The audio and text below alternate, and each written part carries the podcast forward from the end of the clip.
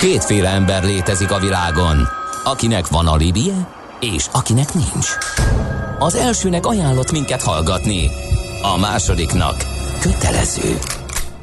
Te melyik vagy? Millás reggeli, a 90.9 Jazzy Rádió gazdasági mápecsója. Ez nem anime, ez tény.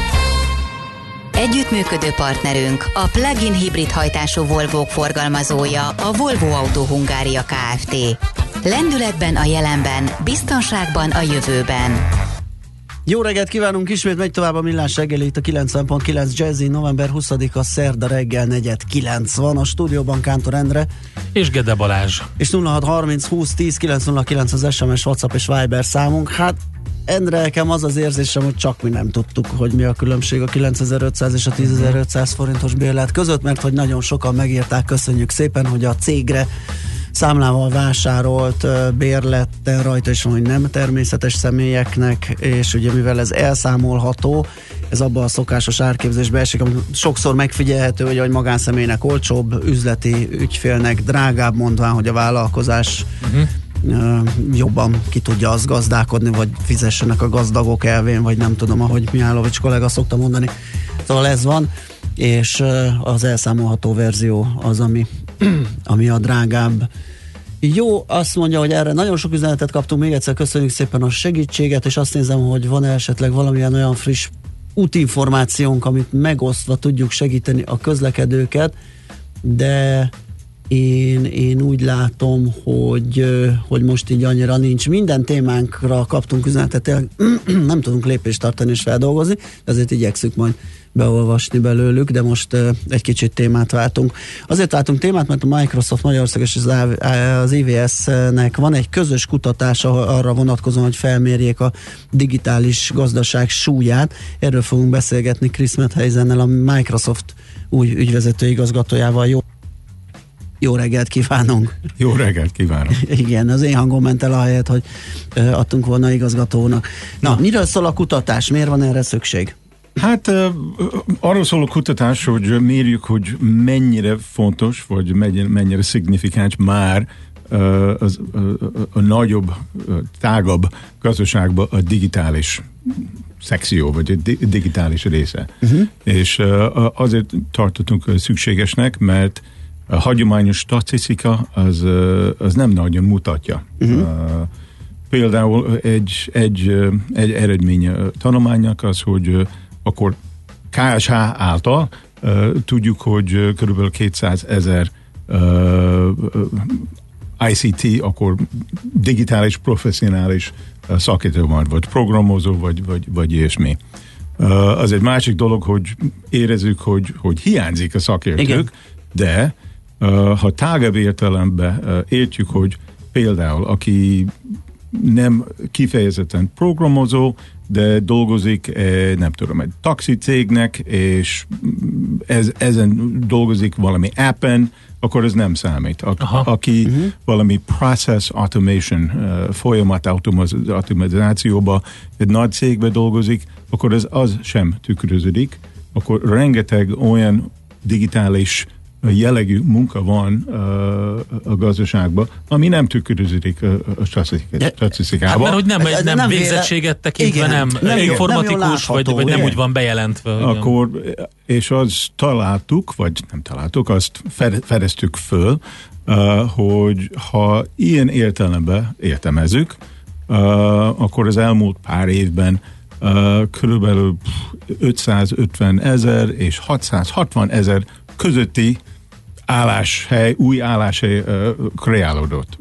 És akkor nem csak 200 000 informatikus van az országban, hanem több mint egy 500 000, aki kvázi a digitális vagy a digitalizációnak köszönhető a munkája. És így minden 5. magyar munkavállaló valami értelemben tartozik a digitális gazdaságba. És azért tartottuk fontos ezt, mert a tisztánlátás az csak az lehet az alapja a további lépéseknek, vagy cégeknek, vagy a kormányzatnak, ciszánlátás az eléggé fontosnak tartjuk. De itt gondolom kellett húzni egy határt, hogy milyen digitális befolyásoltságtól válik az az adott munkakör, vagy az adott tevékenység digitálissá. Ugye, mert akit említünk, az informatikus, az ICT-ben dolgozó, az tisztán 100%-ban digitális munkakör, és akkor van az, aki valamennyi digitális dolgot csinál, ezt hogy lehetett definiálni? Vagy hogy lehet definiálni? Ezek mégis munkakörök, amik nem léteznének, ha nem lenne process automation technológia, ha nem lenne app technológia, ha nem lennének ezek úgy digitális technológiák, akkor nem léteznének. Aha. Akkor lehet, hogy egy adott ember a munkaerő, a nagy munkaerőbe lehet, hogy nem 100% digitális munkát csinál minden percében, de olyan pozíciók vannak, amik nem léteznének különben. Hát ennek elég komoly hatása van az egész GDP-re. Akkor... Igen, és akkor nem csak a munkaerőt néztük, hanem befektetéseket, export arány, és azt látjuk, hogy a digitális része az általános gazdaságnak az sokkal nagyobb, mint gondoltuk volna, és ha nézzük a jelenlegi trendeket, akkor tudjuk megállapítani, hogy mondjuk egy 5 év múlva a digitalizáció az egy negyede az egész magyar GDP-nek lesz. Hát ez elég nagy szám az a negyed, de akkor ez tényleg egy olyan, ami tényleg súlya van, mert ugye az a cím, hogy a digitális gazdaság súlya a nemzetgazdaságban, ennek tényleg súlya van. Igen. És azért fontos, mert amiről beszélnek, üzleti világba, kormányzati körökbe, vagy kocsmákba is, az, hogy például olyan technológiák, mint mesterséges intelligencia. Sokan beszélnek, írnak arról, hogy hát át fog venni, vagy helyettesíteni fog állásokat. És vannak olyan gondolatok, hogy félnünk kell digitalizációtól. Éppen az ellenkezőt akartuk mutatni, és mutatkozik ebben a kutatásban, mert azt látjuk, hogy már is a digitalizáció nem csak vesz a munkahelyeket, hanem ad. És úgy látjuk, hogy az a trend folytatódni fog.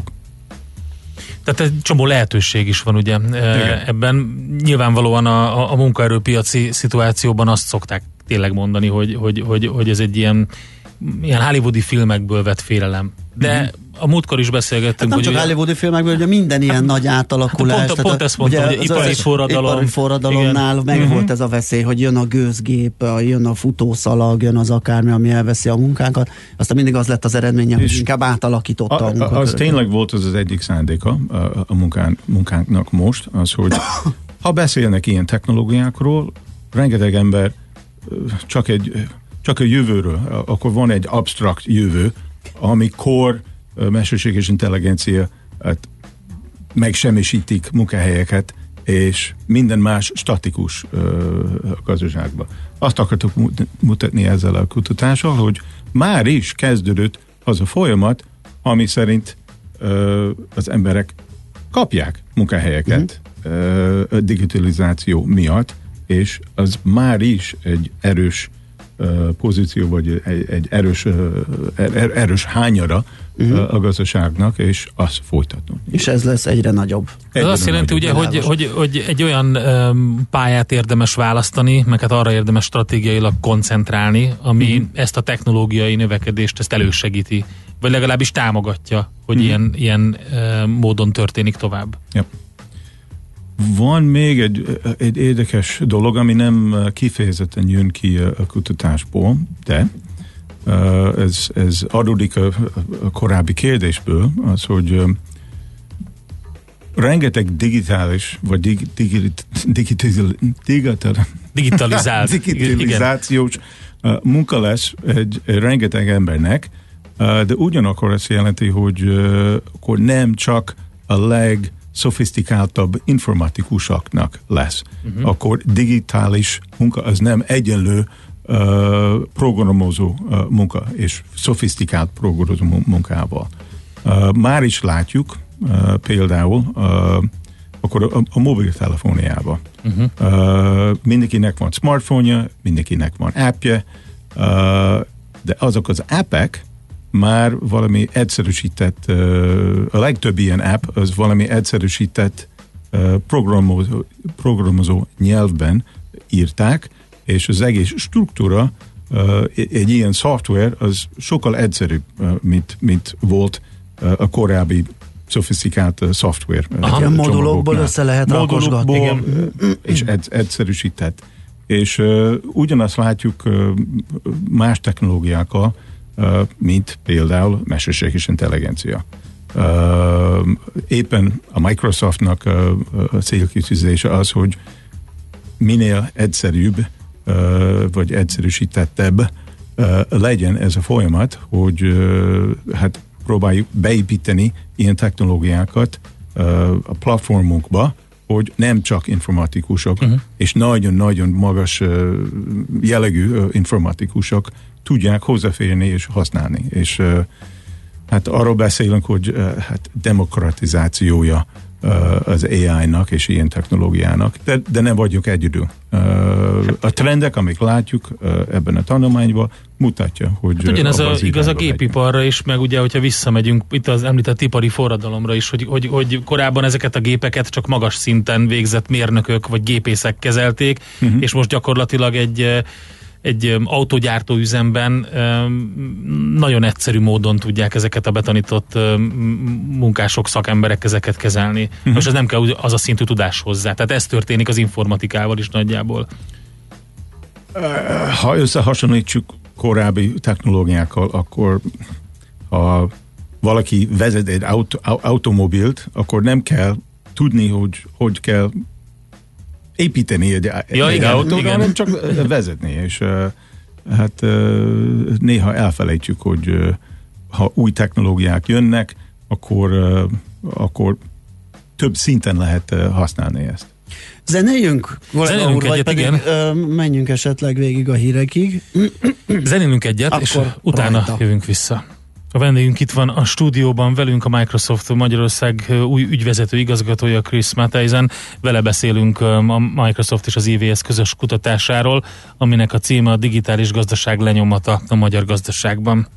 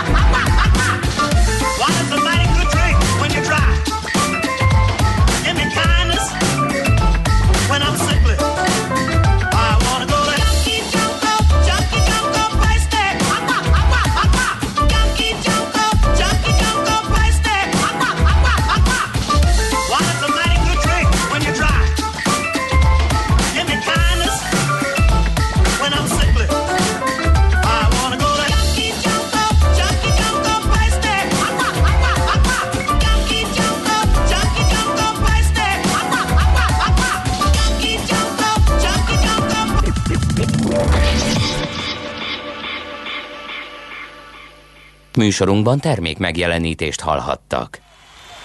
A jazz élőben az igazi. Mi is tudjuk ezt.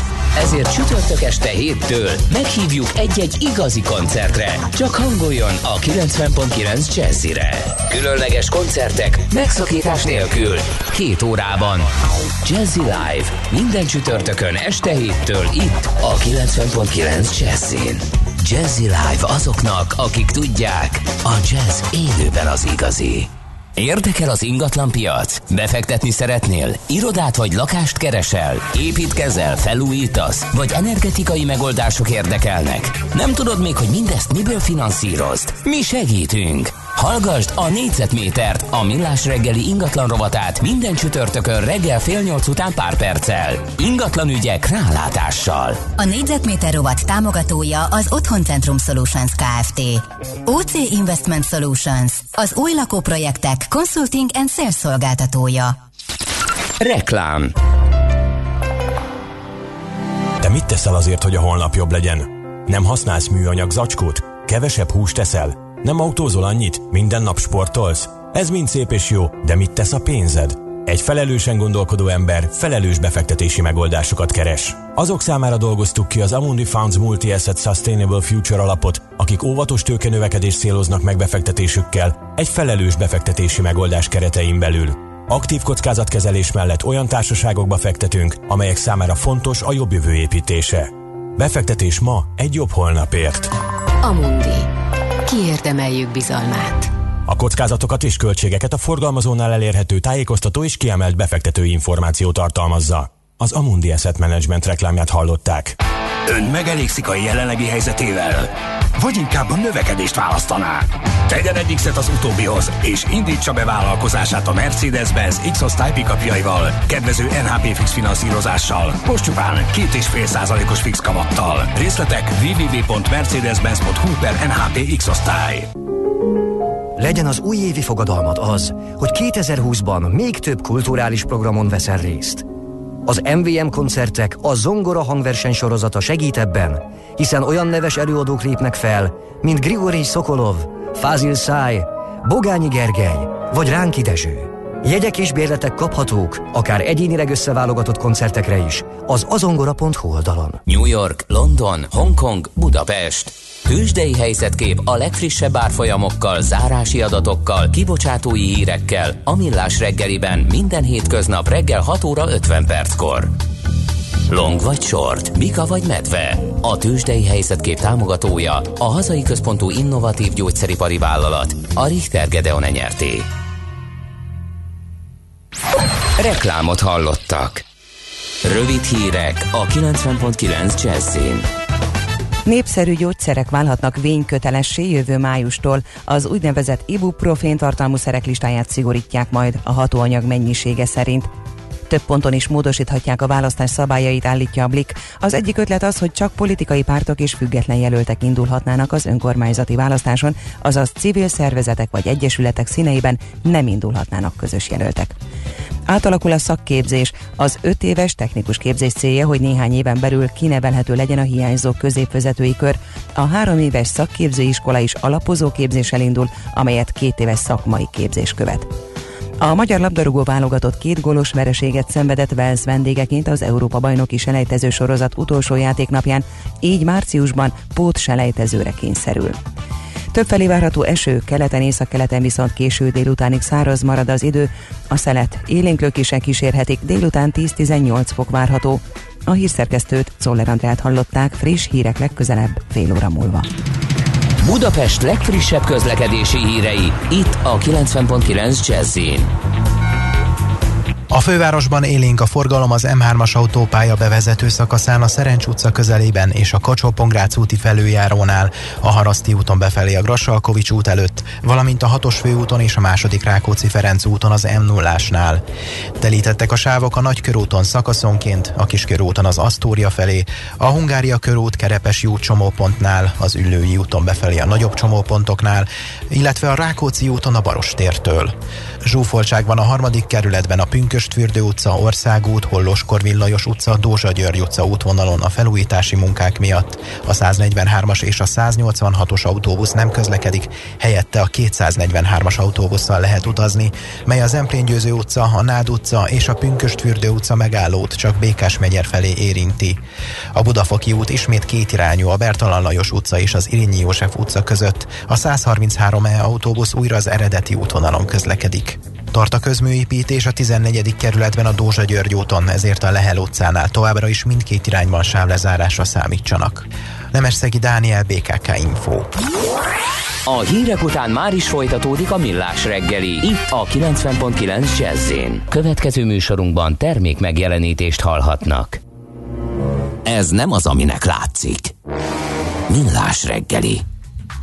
Viszont folytatjuk a beszélgetésünket Chris Mattheisennel, a Microsoft új ügyvezető igazgatójával.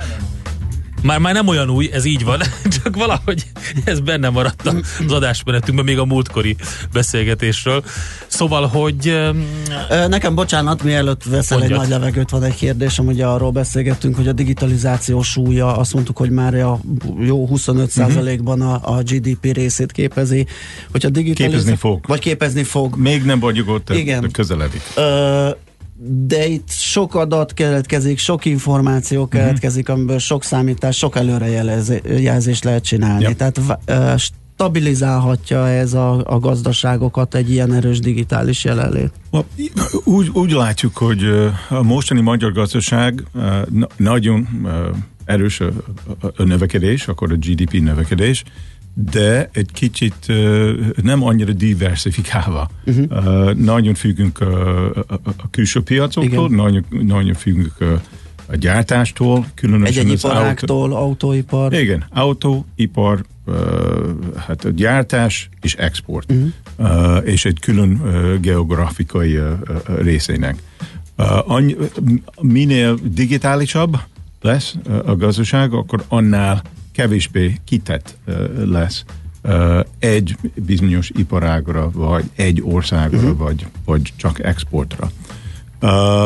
És azt látjuk a tanulmányban, hogy így, ha folytatódik ez a tendencia, amit látjuk, akkor egy negyede a GDP-nek lesz digitális, és ez diversifikáltabb lesz az egész gazdaság emiatt. És onnantól meg kiszámíthatóbb. És nem szabad elfelejteni, hogy a világ többi része digitalizálódik, és egészen új, nem csak új üzleti lehetőségeket fog adni a digitalizáció, hanem egészen új üzleti modellek fog keletkezni, és ha egy gazdaság, mint a magyar gazdaság, hát tud ütemet tartani digitalizációba, akkor tud részt venni ilyen digitális lehetőségekbe. Ha nem felkészült az ország, akkor nem. Most látjuk, hogy jó úton van, nem magától fog jönni, de jó tendenciák, jó trendek vannak. Azok a trendeket kell kellőképpen támogatni, hogy legyen minél több, és minél nagyobb része digitalizációnak a gazdaságában.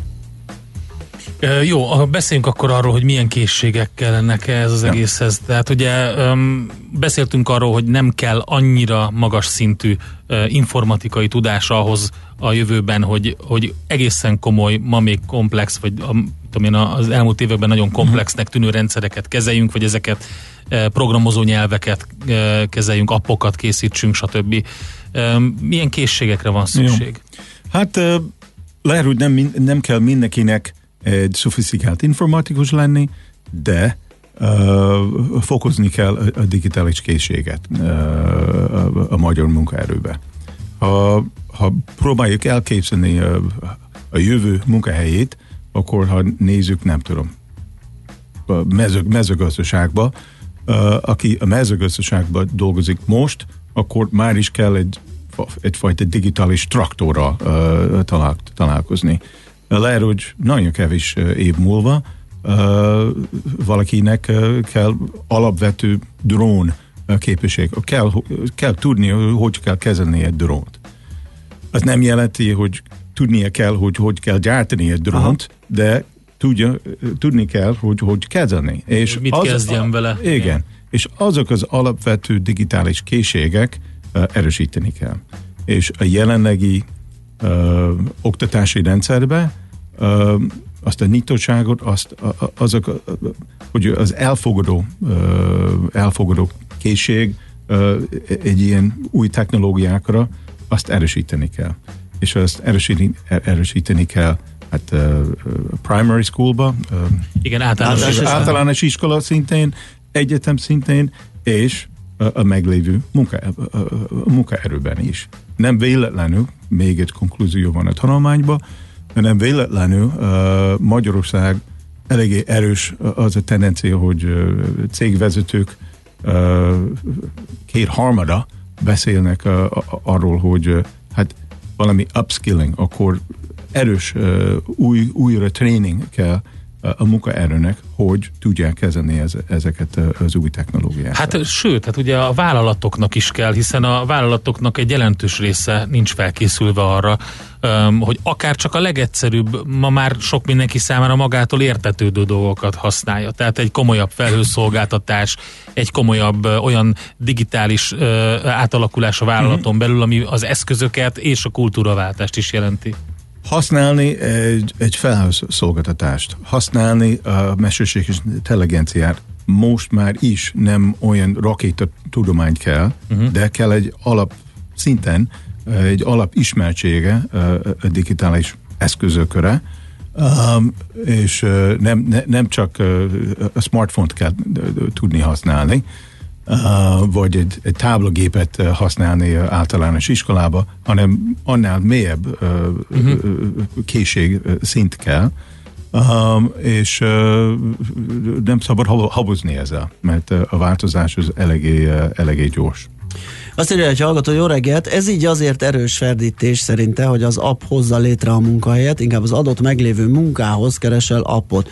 Ti most rádióztok, és minden számítógépen megy, akkor digitális munkások vagytok, de nem, mert füzet, pótméter, mikrofon volt előtte is, a dolgozó előtte is volt, a felhasználó nem mindig digitális munkás. Új munkahelyekről van szó. Várjál csak, meg a mi szerepkörünkben is, tehát az igaz, persze, hogy volt pótméter, meg volt ceruza, de viszont nem volt weboldalunk, és nem volt podcastunk, tehát a kivágott hanganyagokat, azt nem tudtuk ilyen gyorsan föltenni, vagy sehova nem tudtuk. Tehát az a része a rádiós munkánknak, az már egy digitalizáció által létrehozott plusz funkció. Akkor a rádiózásban éppen nincs egy példa, egy másik példa van a fejemben. Ha nézzük, nem tudom, az étterem iparágat. Vannak étteremek, én láttam saját szemmel, ahol használják a felhőt, mesterséges intelligenciát, és használják mesterséges intelligenciát előre jelezni, időjárási adattal, hogy saját algoritmust tudják kialakítani, előjelezni, hogy egy adott hétbe vagy adott napba több zöldséget kell venni, vagy több más anyagot levesre, mert ideg az emberek enni. És ez nem rakétatudomány, de az igényel egy alapvető szintet, egy awareness, egy ismertség, hogy lehet használni mesterséges intelligenciát ilyenekre, ami nem csak a hatékonyságát fokozza, hanem eleve egy új terület, a profitabilitás és ügyfél élmény nem utolsó sorba. De kell, hogy cégek, emberek tudjanak róla, hogy az AI ilyen célokra kell használni. Hát vagy gondoljunk olyan munkahelyekre, amik létrejöttek mondjuk ezeknek a különböző közösségi megosztó, közlekedő megosztókkal. Tehát korábban ugye nem volt olyan, aki olyan diszpécser volt, aki arra figyelt, hogy hol van például lemerült elektromos roller Budapesten, mert nem volt ilyen, amiket az appokon keresztül hívott létre ugye az egész fejlődés, meg hát rengeteg ilyen van még, úgyhogy de értem, tehát a végső üzenet az, hogy nagyon nagy súlya van a GDP-ben, és egyre nagyobb súlya van, és hogy a fejlesztést, a készségfejlesztést, az oktatást, azt egészen kis általános kortól kell elkezdeni, és nem csak a táblagép használati szinten, hanem mélyebb szinten. Igen. Van még egy szint, amiről lehet beszélni itt, és az nem csak specifikus mai technikai feladatokra kell tanulni, mert aki most mérnök lesz, aki most tanulni mérnökként, ha tanul egyetem idén, és nem tanul tovább, akkor nagyon-nagyon gyorsan elavul a tudása.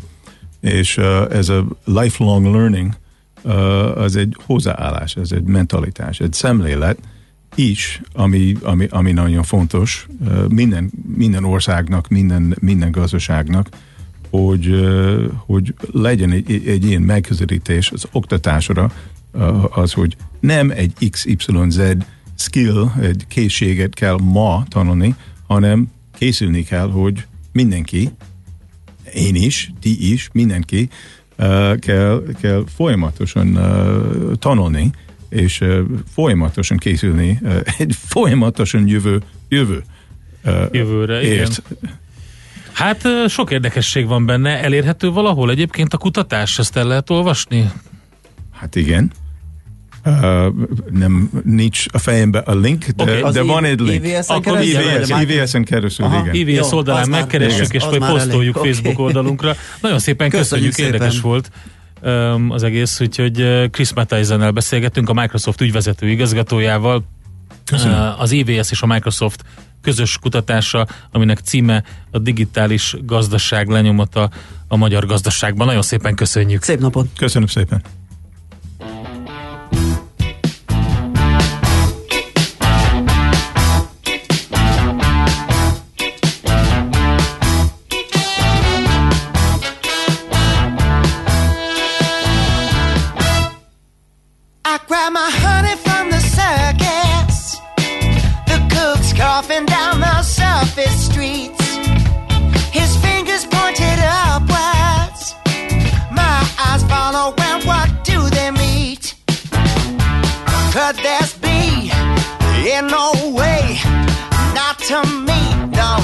Today I'm so high, the pillows fly from the rooftops. I'm so high, the flames licking the night sky. I'm so high, the truth it crawls from rooftop to rooftop. I'm so high, I'm so high, but so high. I'm so high, I'm so high, I'm so high, I'm so high, I'm so high.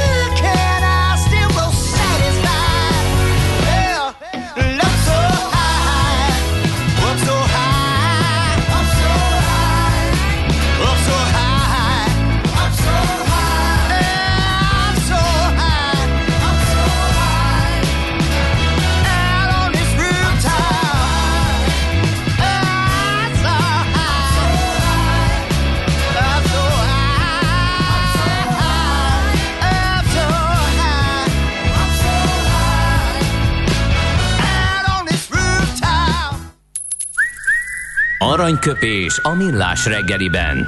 Mindenre van egy idézetünk. Ez megspórolja az eredeti gondolatokat. De nem mind arany, ami fényli. Lehet kedvező körülmények közt gyémánt is. Habsburg Ottó főherceg az utolsó osztrák-magyar trónörökös született, ezen a pont többek között, november 20-án, 1912-ben. Tőle fogunk idézni egy mondást. Úgy látszik, hogy egyes német ezt akár el is hagyhatjuk. Igen, politikusok még nem tanulták meg azt, ami ma Franciaországban és Angliában magától értetődő. A demokrácia helyesen értelmezve nem zabolátlanságban és demagógiában nyilvánul meg, hanem abban, hogy a magas tisztségek viselői a közösség érdekeit előbbre helyezik, mint pártjuk politikáját. Nagyon érdekes, ugye az Így láttam című könyvében van ez benne, és egyébként ez 91-ben mondta, tehát úgy kell értelmezni, mert addig a Franciaország és Anglia közül lehet, hogy kiesik most egy pár szó, tehát, vagy ország, tehát a lényeg az, hogy a politikusokra amblok értendő szerintem ez, amit Habsburg Ottó mondott, és nagyon jó az a könyv, az Így láttam, elképesztő sok jó idézet van benne, és gondolat, úgyhogy abszolút javaslom. Aranyköpés hangzott el a Millás reggeliben. Ne feledd, tanulni ezüst, megjegyezni arany.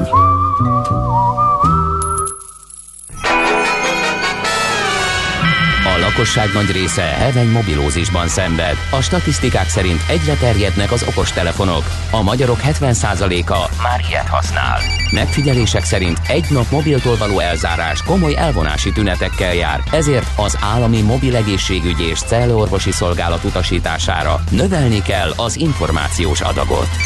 Mobilózis, a Millás reggeli mobilos dózisa. Csak semmi pánik, itt az újabb adag. A rovat támogatója a Bravofon Kft., a mobil nagyker. Na, hajlítató kijelző, fejjel közel felbukkan a gyártóknál, hogy egyre inkább kezd egy ilyen trend kibontakozni, hogy ez lesz a jövő nagyon izgalmas megoldása, és hát most a Motorola is, ugye? Jól mondom? Jól mondod. Jaj, miért te kezdted el? Ezt nekem kellett volna. Igazi nagy fan voltam. Igazi nagy fan voltam. Jó. Annak idején, amikor megkaptam az első Motor Razr V3-as készülékemet, én voltam a legboldogabb ember a világon, hiszen bár Nokiáról mentem át Motorolára, és a menürendszer kicsit idegesített azután, maga a készülék szerintem azóta is az egyik legjobb készülék volt, amit használtam. Na most kérem szépen, a Motor Razr hajlítható kijelzővel támad fel, és mindezt megszakérteni itt van velünk a stúdióban Szlács Ferenc, a hvg.hu újságírója, munkatársa. Szervusz, jó reggelt kívánunk! Sziasztok, jó reggelt! Szia, jó reggelt! De hogyha ez működik, ez nagyon, nagyon klassz lesz, így ahogy nézem a képeket. Igen, designban valóban egy nagyon tetszetős készüléket sikerült összehozni most a Motorolának, így az első képek alapján, főleg azért, mert tényleg sikerült igazodni így az eredeti Motor Razr, ugye ez a 2004-ben bemutatkozott V3-nak a formavilágához, tehát hogy nyilván aki ismert azt a telefont, vagy ugye mint esetben is akár volt is neki ilyen, az egyből felismeri, hogy hát itt bizony ennek a távoli leszármazottjáról van szó. És ez ugye a hajlítható kijelzős trend, ami most így terjed, bár mondjuk lehet, hogy a terjedet még egy kicsit túlzás mondani, hiszen ugye ilyen nagy gyártóktól három készülék látott napvilágot, ugye a Samsungtól a Galaxy Fold, a Huawei-től a Mate X, illetve most a Motor Razr, de érdekes, hogy ugye ez a készülék, amit eddig láttunk irányvonalat, ezt most egy új irányba viszi el, hiszen eddig a Samsung és a Huawei abban gondolkodott, hogy van egy szokásos nagyméretű okostelefonunk, amit egy tabletté tudunk kihajtogatni, a Motor Razr pedig ugye tovább viszi azt a flipfonos irányt, hogy van egy nagy kijelzőnk, amit félbehajtva egy kis, kompakt, könnyebben hordozható, akár ugye a női farmerzsebekbe is beleférő telefonunk lesz. Igen, és ugye az a vicces benne, hogy eleve ez volt a Razrnek az újdonsága akkor, hogy nagyon kompaktá, kényelmessé tette az egészet, és ugye mint ennél az új verziónál, hogyha össze van hajtva a készülék, akkor azért kapott egy kijelző, hát ugye most a hátlapnak, vagy nem tudom, hogyha hát összehajtjuk, akkor a külső oldalra kapott egy kijelzőt, ahol ugye a legfontosabb dolgokat látod, igen. De amikor szükség van arra, hogy mondjuk a modern okostelefon funkciókat kihasznált teljesen, hát akkor ki tudod nyitni az egészet, és ott van egy teljes méretű kijelződ. Pontosan, és ami még biztató ebben, ugye azért a hajlítható kijelzőknek még ugye nagyon friss technológia, megvannak a maga gyermekbetegségei, ezt főleg a Galaxy Foldnál láthattuk, ugye ott a tavaszi rajta az egészen botrányosra sikerült, miután a tesztpéldányok sorra tönkrementek, és hát azért most a frissített kiadásnál is láttuk, hogy nagyon sérülékeny telefonról van szó, és tényleg így a gyártó még egy külön külön ilyen oktató videót is kiadott, hogy ezzel milyen óvatosan kell bánni, tehát látszik, hogy ez még abszolút beérőben van ez a technológia. Minden esetre az biztató, hogy a Motorola kiadott néhány információt, hogy ennek a zsanér rendszerét hogy oldotta meg, és itt, amikor a telefon össze van csukva, akkor bár a készülékház az teljesen záródik, tehát nincs közterés, ahol elviekben ugye a por vagy hasonló be tud menni, belül a kijelző az nem hajtódik össze, nem gyűrődik teljesen, hanem úgymond a szélénél, ahol elhajlik, egy ilyen hurokban megtartja azt ez a zsanérrendszer, és éppen ezért nincs gyűrődés sem a közepén, ugye, ahol a hajtásvonal lenne, ami egy már most egy fontos előrelépés ebben a technológiában, és talán egy kicsit hosszabb élettartamot is vetít előre így a sok hajtogatással a kijelzőnek. De úgy tűnik ugye, hogy igen, ezt megoldották, ezt a zsanér problémát, tehát végre van egy jó használható, hajlítható kijelző, de a belsejébe nem kerültek túl jó hardware elemek. Igen, ez egy kicsit nem is tudom, szomorú, hogy egy középkategóriás hardware került be, nem gyenge vasra kell semmiképpen se gondolni, de hogy ez a Snapdragon 710 processzor, ez többnyire egy ilyen felső-közép szintű telefonokban szokott ott lenni. Igazából ennél ami engem egy kicsit még talán jobban aggaszt, az akkumulátor, ugyanis értelemszerűen egy ilyen kettéosztott telep van a két felében a telefonnak, ami önmagában nem gond, viszont ezeknek az összesített kapacitása az 2510 mAh, ami azért, hát ugye már bőven látunk ilyen 4000 vagy 4000 fölötti telefonokat is hasonló kijelző méretnél, ugye itt egyébként a kijelző az 6,2 hüvelyk, tehát ugye egy kinyitva azért egy méretes telefon, úgyhogy meglátjuk, hogy itt az üzemidő az pontosan milyen lesz. Talán egyébként az, hogy itt egy közepes processzor van, ami fogyasztásban is barátságosabb, azért az jótékony hatással lehet rá, de nem tudom, én ezen a területen még szkeptikus vagyok, majd meglátjuk, hogy a gyakorlatban ez pontosan hogy terjed. Akkor lehet, hogy ezért volt, hogy ahogy nem tudták az akkumulátor problémát megoldani, hogy valami nagyobb kapacitás kerüljön bele, és ezért a gyengébb teljesítményű proci. Elképzelhető, igen. Jó, igen. Ez már forgalomban van, vagy ez ilyen koncepció, vagy hogy áll ez? Elvileg ez decemberben kerül majd forgalomba először. Ja, és látom, hogy nem is Android 10-es jön rá, hanem Android 9. Igen, Android 9-el fog ez piacra kerülni. Ez mondjuk még orvosolható, hiszen adhat ki rá a gyártó fizetést, de azért lássuk, hogy ez is egy méregdrága telefon lesz, tehát ugye amit lehet tudni, ez a nettó $1500 indulóár, azért milyen a zsebünkbe kell nyúlni, és azért ha már ennyit kicsenget az ember, oké, hogy hajlítható kijelző, de ezért egy Android 10 legalább, még hogyha a hardware nem is, de mondjuk egy Android 10 azért beleférhetett volna szerintem itt a csomagba. Úgyhogy már hozzáteszem egyébként, hogy ezzel az árral még mindig ez a legolcsóbb hajlítható kijelzős telefon, de hát hogyha más viszony rendszerben tekintjük, azért olcsónak semmiképp sem mondanám. Hát nem. Mindegy, hát meglátjuk végül is, egyébként hát belegondolunk. Felsoroltunk egy csomó mindent a pozitív oldalon, van a negatív oldalon is, hát le kell tesztelni, hogy milyen. Hát igen, csak olcsóban szívesen teszteltem volna, kezdtem volna belezúgni, megmondom őszintén, de ilyen tesztelgetésre ez az $1500 picit soknak tűnik. Hát az eredeti részben is egy ilyen drága divattelefonnak indult, úgyhogy nem kizárt, hogy itt is ez lesz, hogy majd jönnek a következő generációk, ahol már azért jobban össze vannak csiszolva a dolgok, és nyilván, hogyha a hajlítható kijelzők gyártása is szélesebb körben elterjed, akkor ez is lenyomja majd az árakat, meglátjuk. Hát ilyen early adopternek lenni, úgymond, tehát az ilyen technológiákat először kézbe venni, az mindig egy kockázatos és drága mulatság. Igen, én annál spúrabb vagyok, hogy várom azt, hogy terjedjen és olcsóbbodjon. Pedig itt van a retro rézer üzemmód, amivel a klasszikus rézer kialakítás jeleníti meg a képernyőn, hogyha szétnyitod, akkor alul a billentyűzetet látod, igen, nagyon jó. Igen, és egyébként az funkcionális is, tehát hogy azon keresztül lehet telefonálni, azt hiszem még egyes appokat is meg lehet nyitni. Tehát, ez egy nagyon jó pofa üzemmód. Jó, oké. Klassz, köszi, hogy beszéltünk a masináról. Jó munkát, szép napot neked. Nektek is, sziasztok. Szlács Ferenccel, a hvsv.hu munkatársával beszélgettünk az új rézorról. Mobilózis. A millás reggeli mobilos rovata hangzott el. Heti dózis, hogy lenne merő. A rovat támogatója a Bravofon Kft., a mobil nagyker. Írja a hallgató, hogy teljesen egyetértek azzal, hogy a fiataloknak mindent tudni kell a digitális világról, de azért én a lányaimat megtanítom krumplit ültetni, meg disznót etetni is, mert bajság esetén appal jól lakni nem fog. Teljesen helyes eljárás. Aztán SOS miért bontják több 100 méteren az új betonburkolatot az M0-áson? Ezt nem tudjuk, de hát ha jön egy hozzáértő hozzászólás, és akkor kiderül a válasz.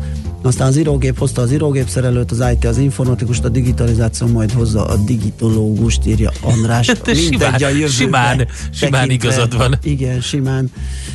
Jó, azt mondja, hogy Czoller Andrián friss hírekkel, utána pedig jövünk vissza, és folytatjuk a millás reggelit. Még pedig egy nagyon érdekes dolog, az év fája szavazás következik, de ezen túl fogunk beszélgetni az Országos Erdészeti Egyesület főtitkárával, Elmer Tamással, arról, hogy milyen invazív fajok vannak, milyen az erdeink összetétele és a klímaváltozás hatása. Tehát egy picit a szavazáson túl tekintünk, de egyébként azt is megbeszéljük, hogy milyen fákra lehet szavazni.